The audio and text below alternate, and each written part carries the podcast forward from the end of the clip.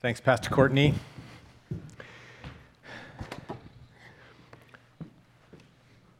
Hi. What kept you up last night, by the way? What keeps you up at night? What's the thing? What's the thing, you know, you wake up, if you're my age, you wake up because you got to take care of some business once or twice, three times.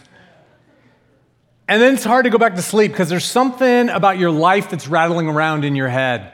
There's something that's there. It's one or it's two things. What is that thing for you right now? What's the thing in your life that if you were honest, you'd say, you know what, it keeps me up, and I'm not quite sure how God's going to come meet me in it? See, because here's my confession. My confession is that I actually, with all my passion for God, with all of the, the, the study that I've done in God's Word, uh, my confession is that I still don't believe with every fiber of my being that He's going to come and provide for me what it is I think I need in my life. So, where I'm facing struggles, I don't believe totally that He's going to come and meet me in it. Where I'm lacking, I don't know that I'm going to be enough, that I'm going to have enough, that He's going to intervene in our world and in my life. And so I live in this angst and this worry, and how it manifests for me is some sleepless nights, uh, or at least parts of nights. It manifests for me over functioning, working, holding on, trying to figure out, manipulating, arranging, and creating so that I can make sure that whatever I'm afraid of won't go down the wrong road too far. What is it for you that, that you kind of you you're organizing, you're, you're uh, over organizing, you're controlling, oh, the C word, you're controlling because you're not sure if God's going to come through for you. Does anybody relate to that? What's that thing that you're hanging on to right now, even in your life, where you're like, man, this thing, I'm not sure God's going to come through? One of the things I realized in the study of the scriptures that we're doing is that so many of the Old Testament stories are about this idea that God alone is our hope.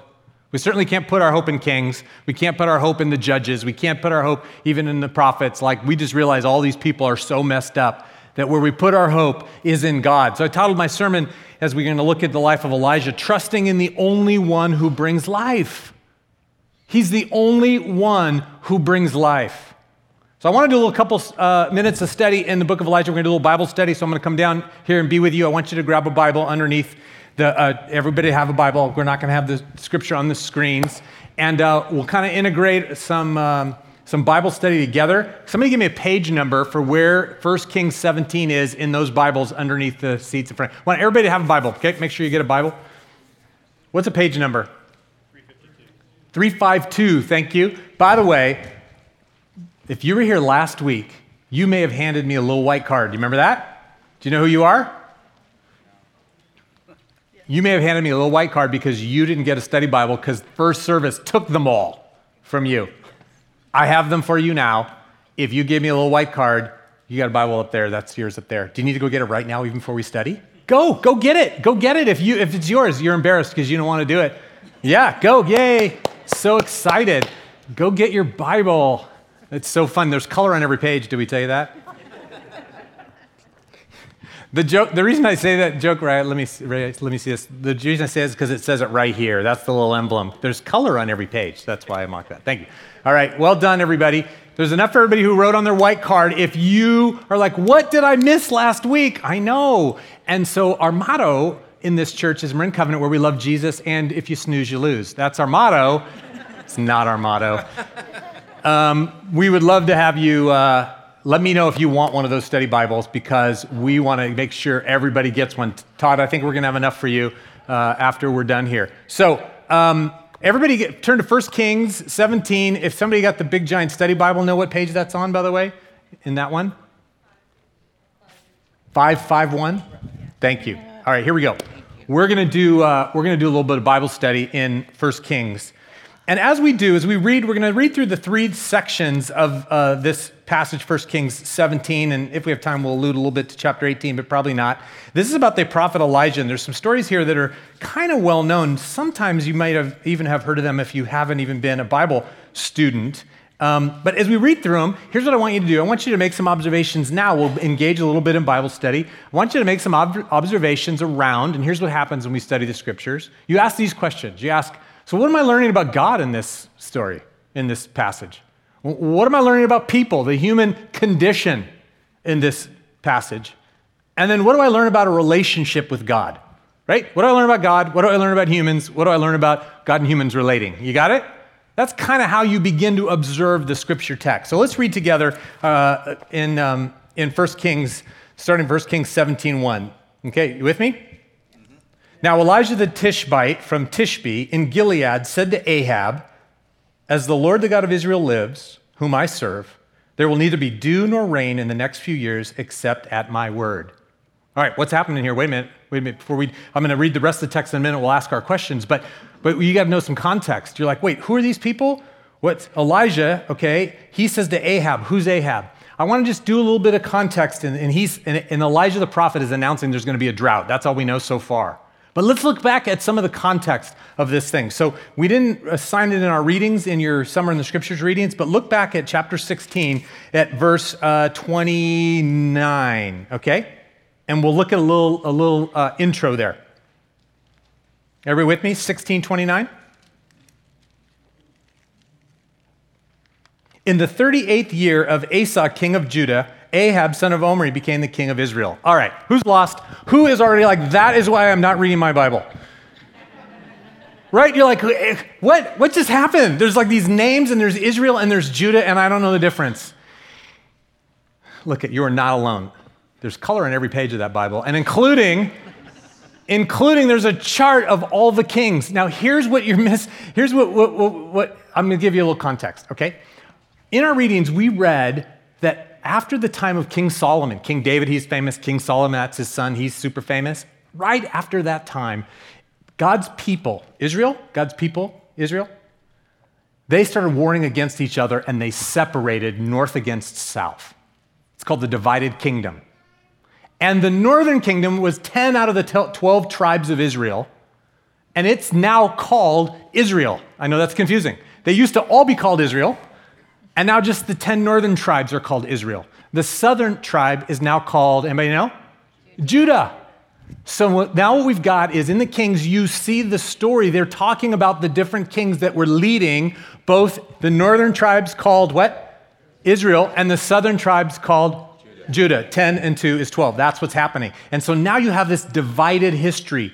And so when you hear about the northern tribes or about Israel, that's who we're talking about. And when you hear about the the southern tribes or Judah, we're talking about that, those guys down there. All right, so, that's, so let's go back to verse 29 of um, chapter 16. So in the 38th year of Asa, he was king of what? Judas, which is which tribes? The southern, yeah. Oh, I wish you could see a map. If you had this cool study Bible, there's a map in there. All right. So in, in, when he had been reigning 33 years in Judah, Ahab, son of Omri, so Ahab, who we're talking about in this next text, he became king of Israel, the northern tribes. And he reigned in Samaria because that's the area north of Jerusalem, north of Judah. If you saw a map, you'd see where I'm talking about. The northern tribes was headquartered in this area, this region called Samaria. Everybody tracking with me? And he had been there over uh, 22 years. Ahab, now we're going to talk about who Ahab is, which is the guy we announced in verse 1 of chapter 17. Ahab, he's the son of Omri, he did more evil in the eyes of the Lord than any of those before him. First of all, stop.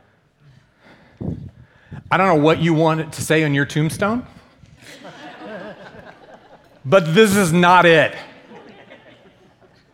And again, we just tell this story. Israel was putting their hope that life and prosperity and peace would come from their kings.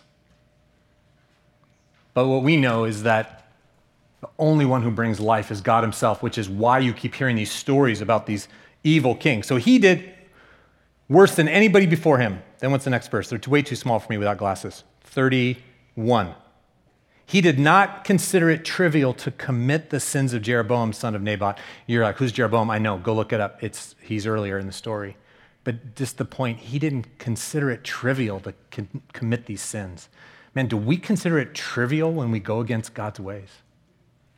He didn't consider it trivial to do so. This is just a heartbreaking story.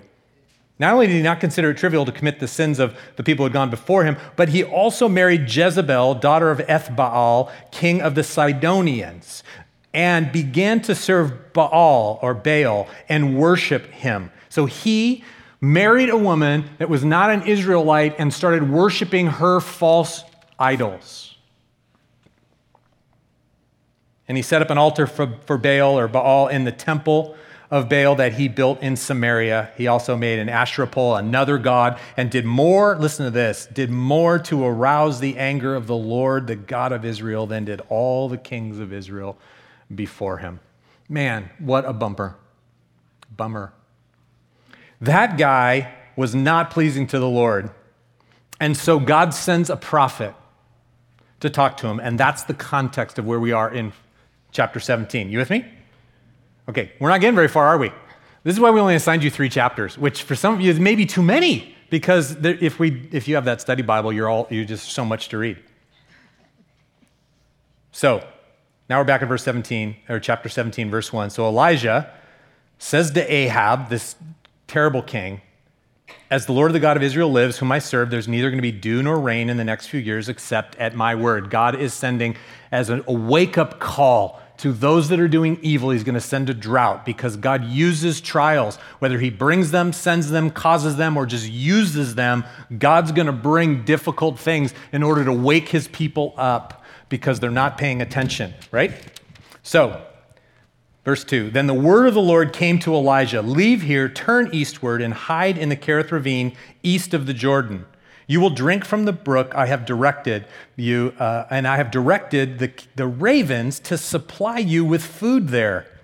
So he did what the Lord told him. He went to the Kerith ravine east of the Jordan, and he stayed there. The ravens brought him bread and meat in the morning, and bread and meat in the evening, and he drank from the brook. All right, so far, first section up through that verse 6. What do you see about God? What do you see about people? What do you see about a relationship with God or even what like what does not make any sense to you?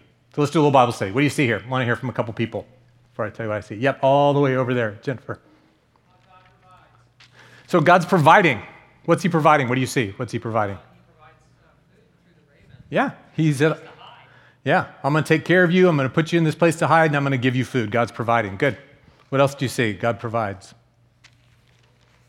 He's providing for a, a deep practical need in a very real way. A deep practical need, which is what? Food. yeah, in, in a very pragmatic, real way. God meets our real needs. Sometimes we think our relationship with God is this big spiritual thing, but we're talking about the stuff that keeps us awake at night is super pragmatic, real stuff bills and relationships and, and health, and right? And God's meeting that. Good. What else do you see in this? Tell him to leave. He told him to leave. Protection. Yep. It's a good question. It's worth reflecting on. Why did he tell him to leave? Maybe he was protecting him. Maybe removing the prophet's voice was a way to kind of bring the judgment on. I don't know. That's, a, that's actually a great question. Solange. He doesn't do it in a way that we would want our needs to be met. Yeah. Yeah. He, he, he's pretty sure we're not the best judge of what we need and do not need and how we need it. Yeah. Yeah. Dave. Sins do not go unnoticed. Yeah. You see that? Uh, he's always going, No, I see, and I want to wake you up to that. Yeah. There's really strong contrast between the drought as a punishment for disobedience and the richness with which God provides Elijah. How do you see it as rich? Tell me about that. He's eating bread and meat every day.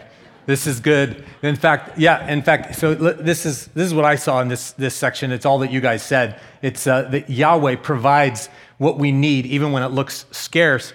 And uh, let's talk about a couple things. I want to come back to that point. First of all, I use the word Yahweh. Do you know why I do that?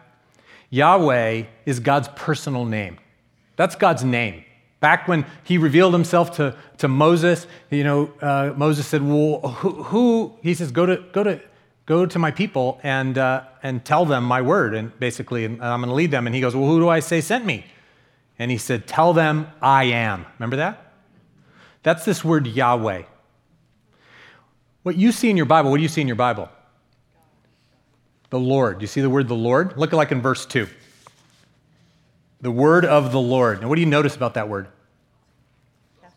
Yeah, it's all capitals. See the little weird little capitals? That's a symbol for you in our translation that that's actually the word, the name, Yahweh, the great I am. So you could read it as Yahweh, like my God, the great I am, my God, our God, as opposed to the, the Lord.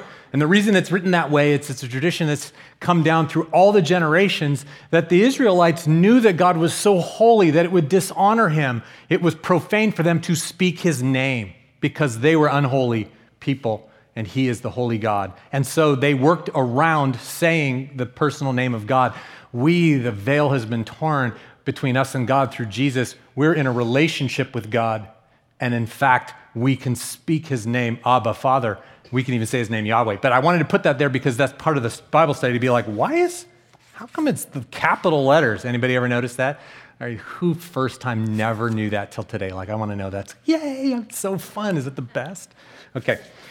Um, so Yahweh provides what we need even when there's scarcity, even in the midst of this, this drought that's coming, and he goes off and he hides in a ravine, that God's going to come and provide what he needs. And one of the things that I want to point out about that is exactly that point that he actually provides miraculously, for sure, but kind of royally. Did you use the word royally?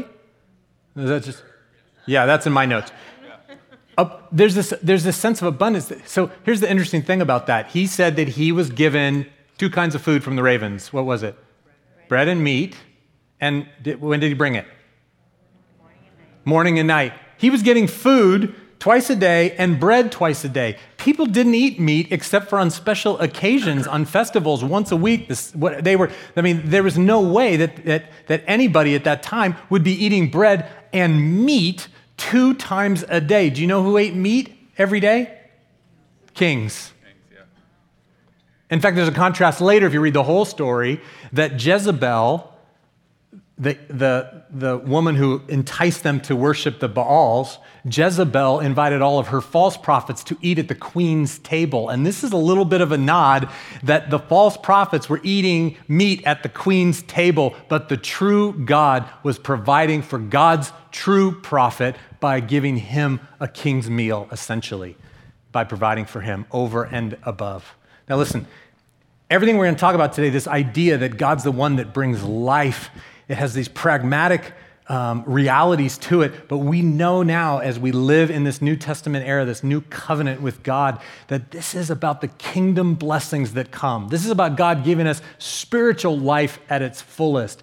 It's, it, it's metaphorical here in this very pragmatic thing, but the way in which God meets our needs is both pragmatic and spiritual and in the kingdom of God. And He does it as if we were His royal kings. He provides us with that kind of abundance. And you go, I've seen my bank account, it's not that abundant. and yet, relatively, and yet, He provides, which is the point of this text, that He provides. Good. There's a New Testament verse that says this, and my God, it's in Philippians chapter 4, and my God will meet all your needs according to His riches in glory in Christ Jesus. He's the one who brings life. So, what is it that's keeping us awake? What is it that we're worried about? What is it that we wonder if God's going to meet our need and take care of us? God promises in His Word that He will meet our needs according to His riches. He'll give us everything that we need. Now, look at the next paragraph, the next section of this text, after he's being fed by the ravens. By the way, ravens, what a weird bird to feed you. If you have the study Bible, read the notes about ravens underneath it and where ravens came from. Ravens were unclean. You were not supposed to eat a raven. So he didn't send ravens for him to eat because that would have been against the law of Moses. And the reason you don't eat ravens is because ravens are feeding on dead carcasses, and that's going to get you sick, right? So is isn't that a weird down? Like, what is God like? How unexpected? This is what one of you, Solange, said that, right? That he sends a raven, and he sends something anyway. I think that's fascinating. Lots of good, more questions and answers for me right now. All right, so verse 7. Then sometime later, the brook dried up because there had been no rain in the land. Then the word of the Lord came to him Go at once to Zarephath in the region of Sidon and stay there. So you know where Zarephath is because you have a, you could look at the map in that Bible. It's awesome. You know this is? This is up on the coast.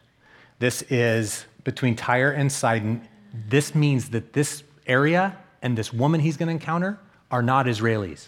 They're not Israelites. They're not part of God's people. They're outside of it. And this is the place where Jezebel was from, who brought the Baal worship in. And so the worship of the false gods came from this area. So he's now getting sent into the center of where all the false teachings coming from and where the people who do not believe as he believes is going. All right, so that just so you know. So that's Zarephath. So I've directed a widow there, God says, to supply you with food. So he went to Zarephath, and when he came to the town, town gate, a widow was there gathering sticks. He called to her and asked, Would you bring me a little water in a jar so I may have a drink? As she was getting, going to get it, he called out, And bring me, please, a piece of bread. As surely as the Lord your God lives, she replied, I don't have any bread, only a handful of flour in a jar and a little olive oil in a jug. I'm gathering a few sticks to take home and make a meal for myself and my son that we may eat it and then die. Elijah said to her, Don't be afraid. Go home and do as you have said, but first make a small loaf of bread for me from what you have and bring it to me, and then make something for yourself and your son. For this is what the Lord, the God of Israel, says The jar of flour will not be used up, and the jug of oil will not run dry until the day the Lord sends rain on the land. So she went away and did as Elijah had told her. So there was food every day for Elijah, for the woman, and her family. For the jar of flour was not used up, and the jug of oil did not run dry, in keeping with the word of the Lord spoken by Elijah. Wow, what a cool story. Or what do you see? What do you see about God, about people, about our relationship with Him, about Him bringing life? What do you see? Provisions. Okay, provision. Yep, He's providing still. Yeah. Yeah, there's power. It's, a, it's a, clearly a miracle at work here. Yep. Mm hmm. Anna? Who did? Yeah. Yep. God kept his promise. He said, This is what's going to happen, and then that's what happened. Yeah, good. God uses us even when we don't think we have anything to give. Yep. Jenny. There's trust there when there shouldn't be. So random man saying, just feed me the last of your food before you die. There's, she said, there's trust there, even when there shouldn't be. Some random man saying, Before you die, give me the last of your food. Which is interesting. So she, she clearly trusted God. It's a little bit of a hint, by the way, that all the way through, as God was arranging to create a people for himself, those people were going to gather all the non Israelites, the Gentile world, all people would be able to someday place their faith in God and it would be honored. Yeah. Yeah, he takes care of the widow and the fatherless. He does. He takes care of the widow and the fatherless. That it's so interesting that he picked a widow to go to because her resources were so limited. She didn't have. It wasn't like the next day her, you know, her residual check was going to come in. Like there was no nothing coming for her. A, a, a widow was essentially destitute at that time, and so uh, he takes care of her and he provides through her, which is so unexpected. Good. Anything else comes to mind? Right. So yes. obedience. Not only did she have faith, but she was obedient to what he said. Yes, and he too. The Lord said, Go, to, by the way, to the center of where all this trouble's coming from. And he's like, Okay. Yeah. I was thinking about Carly mentioning her when leading worship here, like that God's given her this song. It's been so powerful for her. And the Lord says, I want you to share it with the church. And she's like, Yeah, no, that's not going to happen. Who can't relate to that? Well, most of us, though, can't relate to a person, and, and I don't mean to embarrass Carly, but she then kept hearing the Lord. No, you gotta, you gotta bring it. Yeah, no, I'll do something else, Lord. And then the Lord's like, you gotta bring it. And she's like, okay, I'll bring it. And so there's an obedience piece there. This, this is how I, I phrased it, this second part from this section, that he keeps bringing life, even when we can't see where it's gonna come from. See, the interesting thing about the miracle when you look at it was that he, look at the miracle again, that, uh, that they kept opening the jar and there was more oil in it. And then they kept opening the container, there was more flour in it. And so then the next day, when they needed more, there was more. And the next day, there was more. So the truth is, is, it wasn't some sort of a miracle where they walked into their house and the entire back bedroom was full of flour. And so then, why? Because then they would be not even having to trust the day after that, and the day after that, and the day after that. What the miracle was, was that they didn't see where it was going to come from, and every day's needs were met by that day. And so one commentator I read said, and so they were called, both Elijah and this woman were called to put their continual faith, listen to this, put their continual faith not in the provision, but in the provider. That will preach because we usually do not get the room full of all the things that we know is now, oh, here's the stuff that I'm worried about, God. Here's the stuff about uh, my life that I don't know what, like, oh, I have all the answer for the rest of my life piled up in, the, in, in, in hand. No, it's, I'm going to trust that the same God who rescued me yesterday will rescue me again today. The New Testament uh, is Jesus' words. He said it this way He said, He taught us to pray. Remember this? Our Father who art in heaven, hallowed be your name, your kingdom come, your will be done on earth as it is in heaven. And then say this line with me Give us our, hey, our daily bread. That's what that is. That's daily bread. And where does that come from? That comes from the, the Old Testament story when they got freed from slavery in Egypt, they went into the desert, and in the desert, they were like, wait a minute, this is a terrible plan. At least in slavery, we had food on the table. Maybe we should go back to Egypt, remember? Because they had no food, and they were beginning to starve to death and thirst to death in the desert. And then what did God do? Does anyone remember? He sent something manna. And every morning they woke up, and there was something on the ground that they could pick up and eat. Do you know what the word manna means?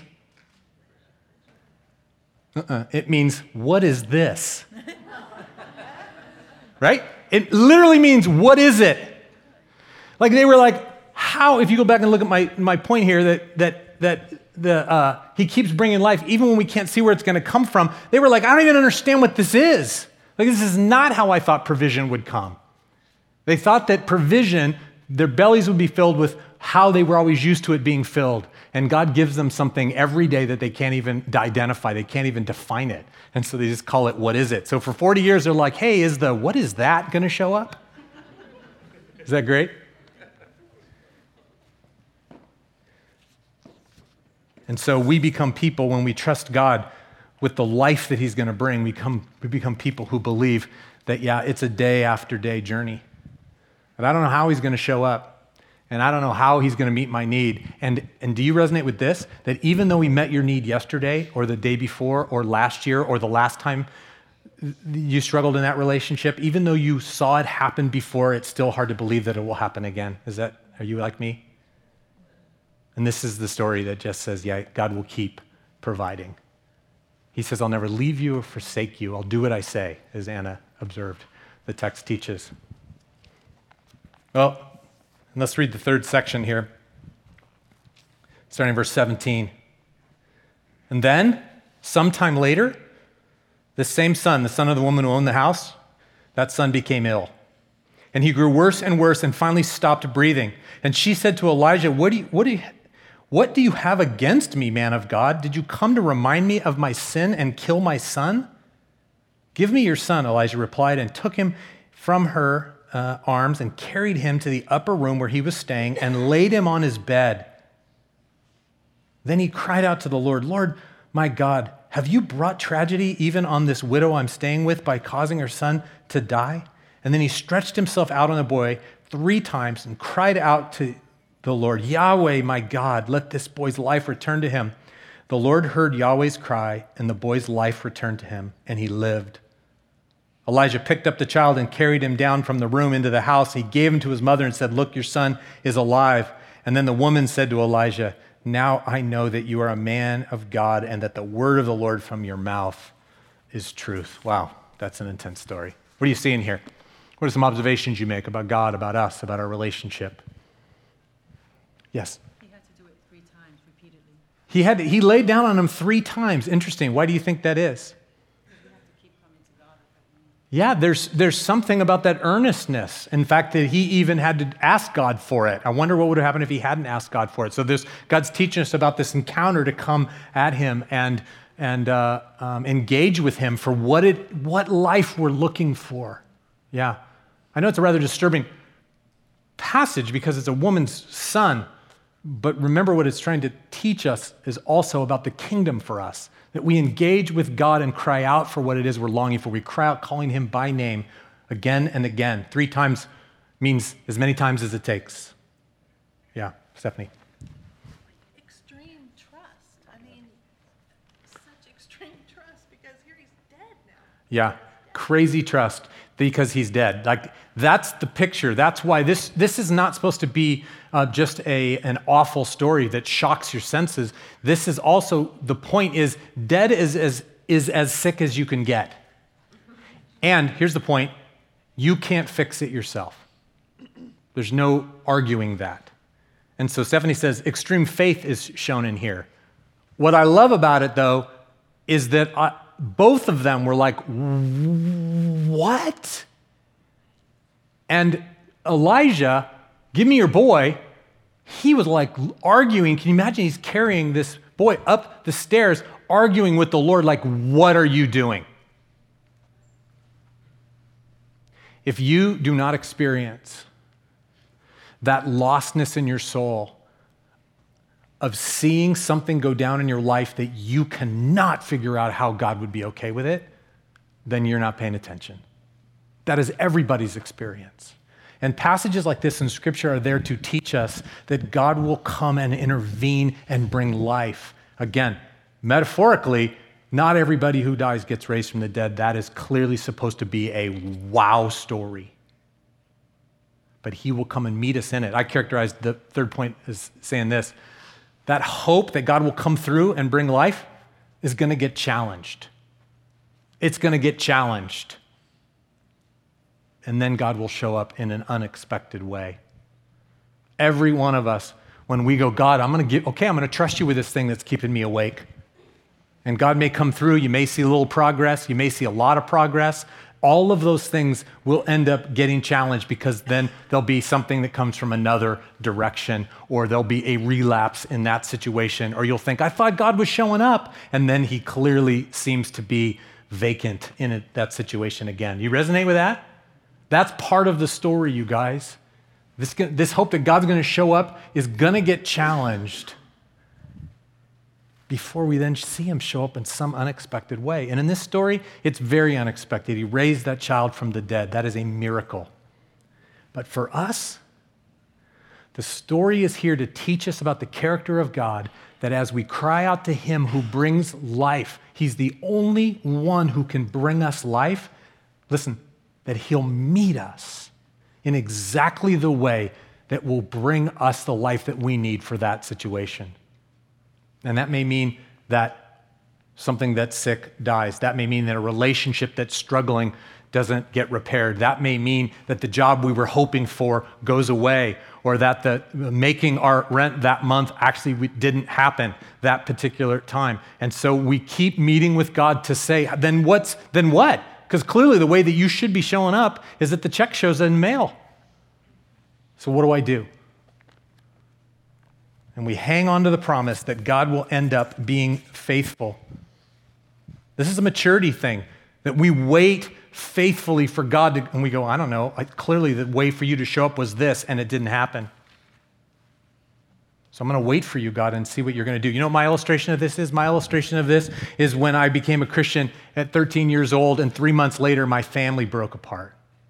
And I was like, that does not seem like a blessing. And so I got on my knees as a 13 and a half year old and begged God, like, you can save my, fam- my family, my parents' marriage. You can do this, God. I have a relationship with an eternal God, all powerful. You can do this, God. And I asked and begged God that He would come through and repair my, fam- my, my parents' marriage and rescue our family. And it didn't happen. So, what does one do with that? In the midst of that tragedy, apparently the Lord couldn't change the free will of my parents who didn't want to do what needed to be done or could have been done. But the Lord came and met me and captured my heart through it and sustained me every day after that. I no way I would be the man that I am now without God intervening, getting a hold of my heart and my life and taking care of me. You with me? It's not how I wanted it answered. And I think this is why the New Testament teaches Jesus said, Paul said that when he prayed for this problem to go away, that he got the word from the Lord My grace is sufficient for you. I'll meet you day after day after day, even if it's just with my grace to carry what it is that you need to carry. And then there's this text, and I got to quit 1 Corinthians 10 13. No test, no, no testing, no trial, no temptation is going to come your way that's beyond the course of what others have had to face. Everybody goes through what it is you're facing. All you need to remember is that God will never let you down. He will always, uh, He'll never let you be pushed past your limit, and He'll always be there to help you come through it. God promises that through Christ, you'll never get pushed to the breaking point but that He will come and bring life in some way to what it is you're longing for, because He alone is the one that brings life. Man, the way the rest of this story goes is interesting. If we had time, and I hope you did your reading, if not, you want to go in and read the rest of the story from chapter um, 18, where, um, where Elijah grabs Ahab the king and all of the false prophets and gathers all of the people of Israel, the northern tribes, whoever's around, and goes, All right, listen. And this is what he says to him You've been worshiping Baal, Baal and you've been worshiping, worshiping Yahweh. You got to pick. Where do you really think life is going to come from?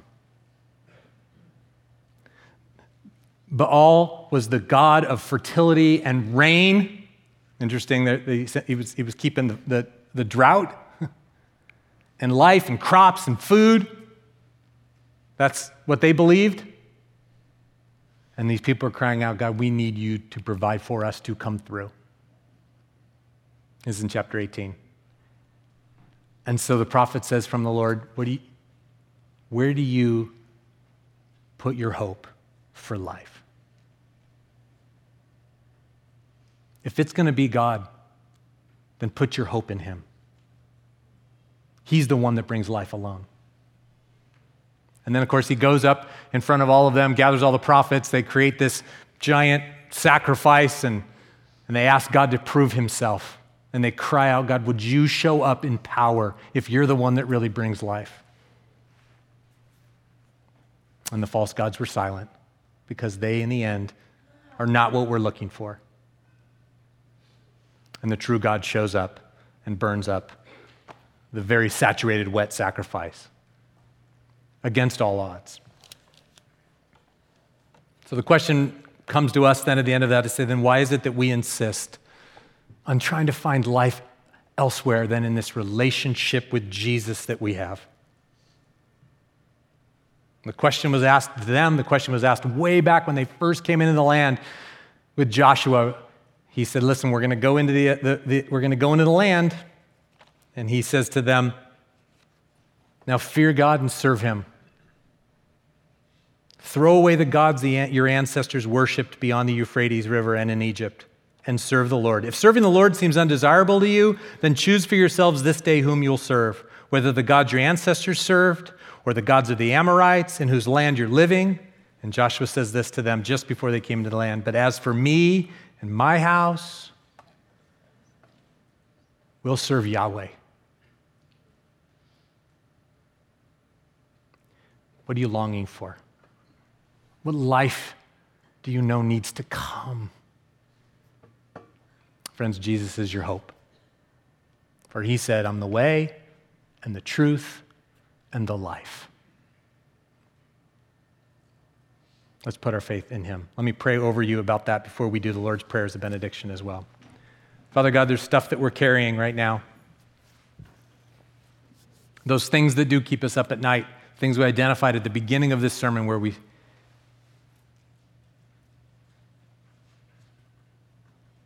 There's so many ways in which I want to try to fix it or guard or protect myself or bring happiness or confess right now, God, that those are false gods. You alone bring life. And so I cry out to you, God, that you would provide even when it looks scarce, that you'll keep providing day after day. and that even in unexpected ways, you'll give me the strength, the grace to carry what it is that you've given me to carry today. But I will not turn away from you or serve any false idols, for you alone are God. We place our trust in you, Jesus. Thank you for this scripture that paints that picture. In the name of Christ, we pray. Amen.